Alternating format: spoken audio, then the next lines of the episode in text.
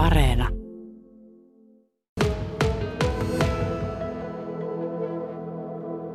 Nyt olen saanut tänne studioon vieraakseni vansalaisen kirjailijan ja hallintotieteiden maisterin Harri Hietikon. Tervetuloa. Kiitos, kiitos. Someri, jatkosodan saari, taistelu. Sinä linkityt tähän kirjaan ja tietysti jo siinä vaiheessa, kun rupesit kirjaa tekemään, niin oli tiedossa, että oma iso isäsi Veikko Rauhanniemi, kapteeni, oli johtamassa tätä taistelua Somerilla. Joo, näin on.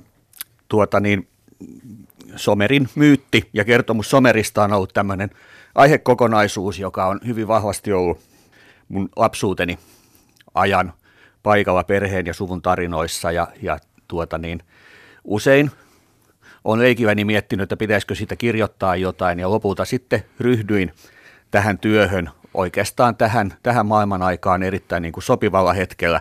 Olennaista tietysti tässä tarinassa oli se, että, että vaikka se pohjautuu ikään kuin, niin kuin ää, suvun ja perheen kokemuksiin, niin jatkosodasta on kirjoitettu niin paljon, että oli tärkeää saada siihen joku yleinen merkittävyys, joka nostaisi sen sinällään niin kuin ihan tämmöisen tärkeän henkilökohtaisen kokemuksen ja muistelun yläpuolelle.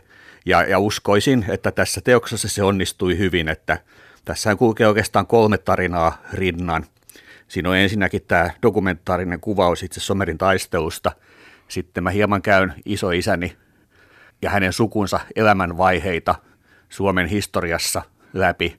Ja, ja kolmantena ulottuvuutena on se, että tämän päivän suomalaisena kansalaisena mä tavallaan peilaan näitä kahta asiaa suhteessa menneisyyteen ja tähän hetkeen, jossa me tällä hetkellä eletään. Eli tavallaan hyvin moderni ja nykyaikainen, uudenaikainen näkemys ja käsittely aiheesta, joka on hyvin mielenkiintoinen Kyllä. ja joka kaipaa ja joka ansaitsee tänä päivänäkin tavallaan niin kuin podiumille noston. Kyllä, vaikka saari on itsessään pieni ja piskuinen itäisen Suomenlahden yksi ulkosaarista, niin strategisesti se on erittäin merkittävä ja tärkeä ja sen herruudesta. Siis väännettiin kättä Majakka Saari, kuten Bengtsäärikin, jossa käytiin nämä Bengtsäärin legendaariset taistelut, hieman pienimuotoisemmat ehkä ainakin mitä tulee itse, itse tuota, tulivoiman määrään ja kaluston määrään, niin, niin sekin oli merkittävä, mutta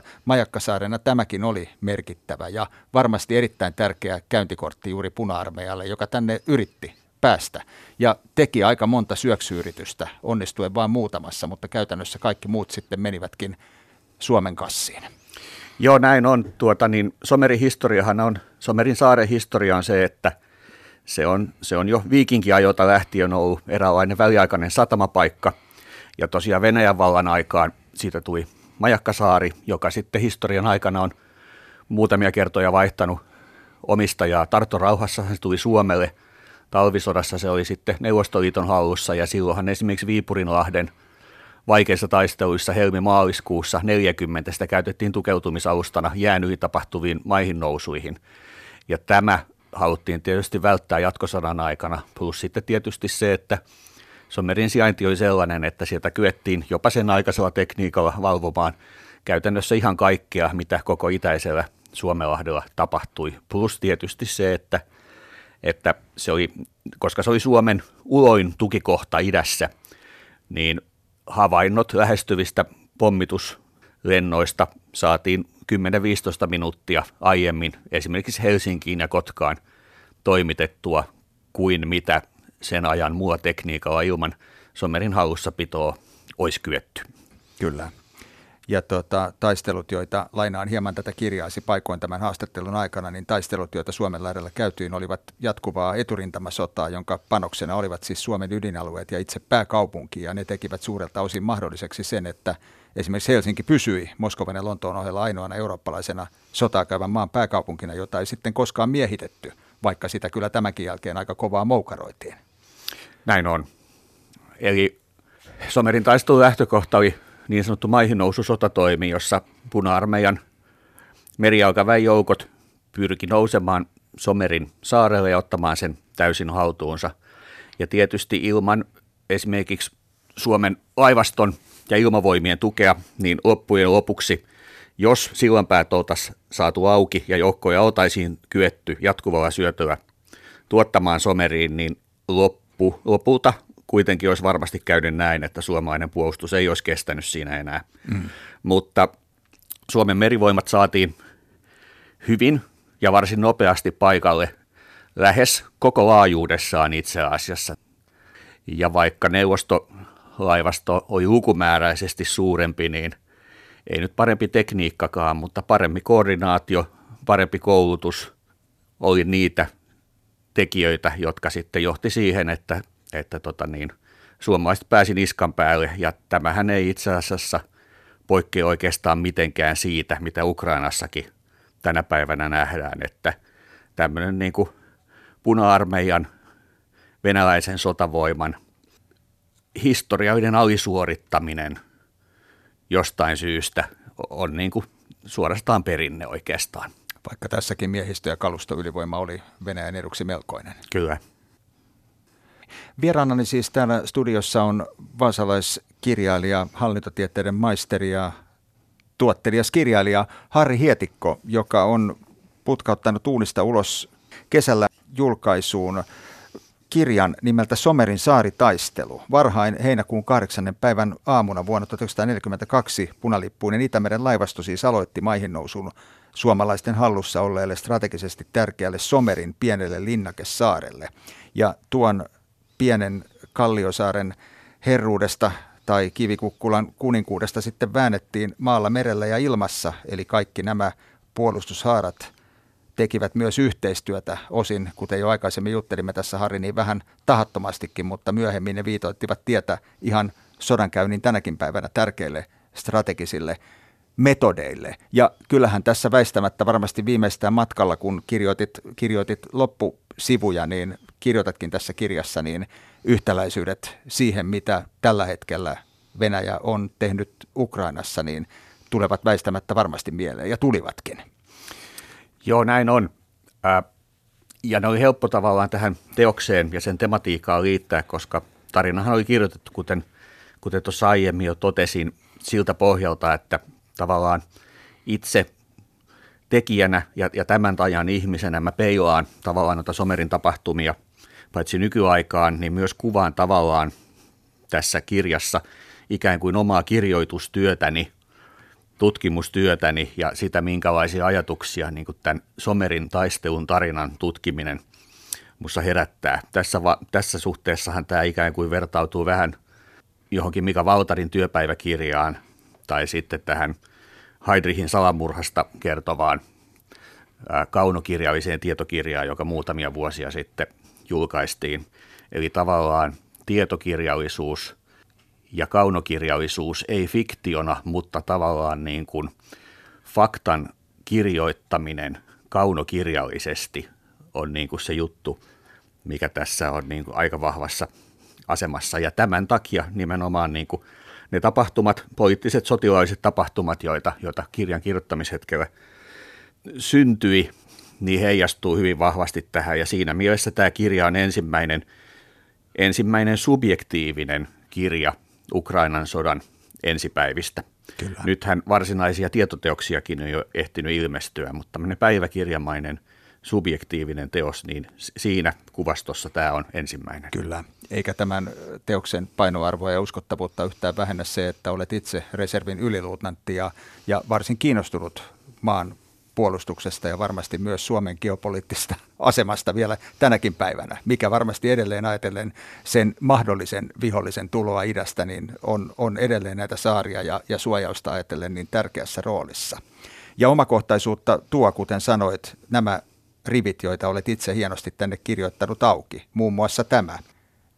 Kun näen Somerin tukikohdan sotapäiväkirjan nimeä kantavan kovia kokeneen näköisen ja selkämyksestään repeytyneen kirjan kannen – ja alan selata sen lyijykynämerkintöjen täyteisiä sivuja. Tunnen pulssini nopeutuvan ja käsieni alkavan täristä. Olen niin lähellä, niin lähellä ydintä, kaiken sydäntä. Oivallan, että vaikka tarinani pintatasoltaan onkin kertomus eräästä jatkosodan taistelusta, on se minulle samalla myös kuin myyttinen jokimatka. Olen purjehtimassa ajan virtaa taaksepäin kuin Marlow tai Willard konsanaan paikkaan, jossa kohtaan isoisäni ja hänen kauttaan samalla myös itseni. Minun on keskeytettävä hetkeksi työ ja käytävä katsomassa itseäni peilistä. Olen ilmeisen kiihtyneessä tilassa. Ja varmasti olitkin. Joo, kyllä tämä on aivan niin kuin todellista kerrontaa. No, Noin tuntemukset, joita, joita juuri tuo hetki esimerkiksi, tai sitten vanhojen asiakirjojen selaaminen, jotka oli tahraisia ja osin palaneita, ja, ja se tuhkan tuoksu, joka 80 vuoden päästä edelleen ja aivan tuoreena niin kuin näistä papereista nousi työhuoneeseen ja leijui siellä tunteja, niin oli hyvin vahva kokemus.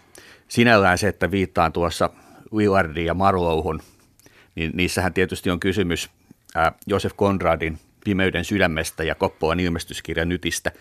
Jollain tasolla tavallaan tämä matka, jokimatka on, on semmoinen, jota olen paitsi jo kahdessa kaunokirjallisessa teoksessa, niin myös tässä osittain käyttänyt tämmöisenä välineenä, että nämä, nämä kaksi kirjaa ja nimenomaan tämä niin kuin matka ytimeen on, on tämmöinen, tämmöinen aihe, johon niin kuin sekä faktassa että fiktiossa mä ilmeisesti palaan kerta toisensa jälkeen. Ja siinä olet kyllä hienosti onnistunut. Se värittää tätä kirjaa. Toki täällä edelleen pitäydytään myös niissä faktoissa. Ja fakta on se, että olet saanut tähän aivan uskomattomalla tavalla keittiön kautta aineistoa, jota ilmeisesti koskaan ennen koko somerista ei edes ole ollut tarjolla. Ja sitä on tässä mukana.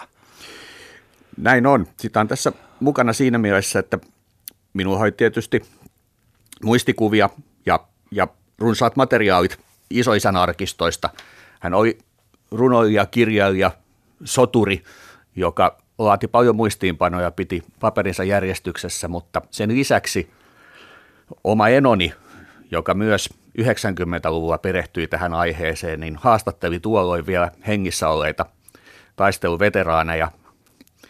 Ja niin kuin nämä kymmenet haastattelut sain sitten häneltä ystävällisesti käyttööni ja, ja tämän seurauksena varsinainen, varsinainen täysin uutta tietoa luova sisältö kirjassa on huomattava ja se todellakin perustuu semmoisiin haastatteluihin, joita ei ole käsitelty eikä julkaistu koskaan aiemmin ja joita ylipäätään ei nykyään enää olisi mistään mahdollista saada. Eli tavallaan akateemisen tietofunktion kautta, kuten itsekin sanoit, niin tietystä kaunokirjoisesta ulottuvuudesta huolimatta, niin tämä on äärimmäisen kovaa ja harvinaista faktaa.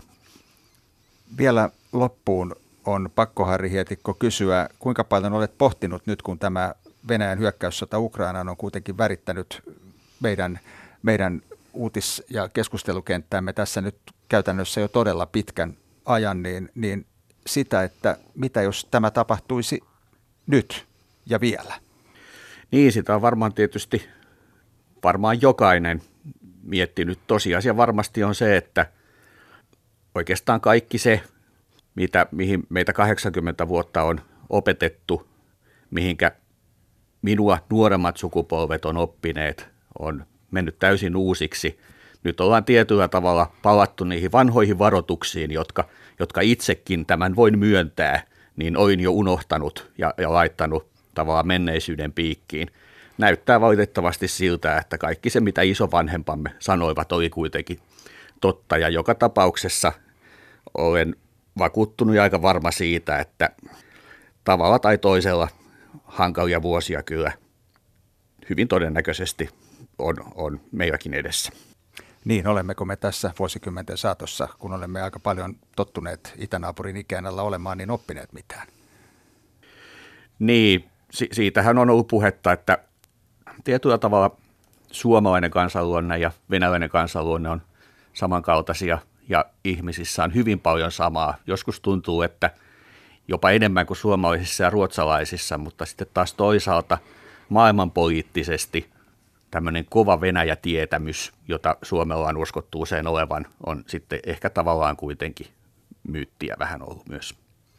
Harri Hietikko, kiitos sinulle tästä vierailusta ja onnea vielä tämän hienon Somerin jatkosodan saaritaistelukirjan johdosta. Kiitos paljon.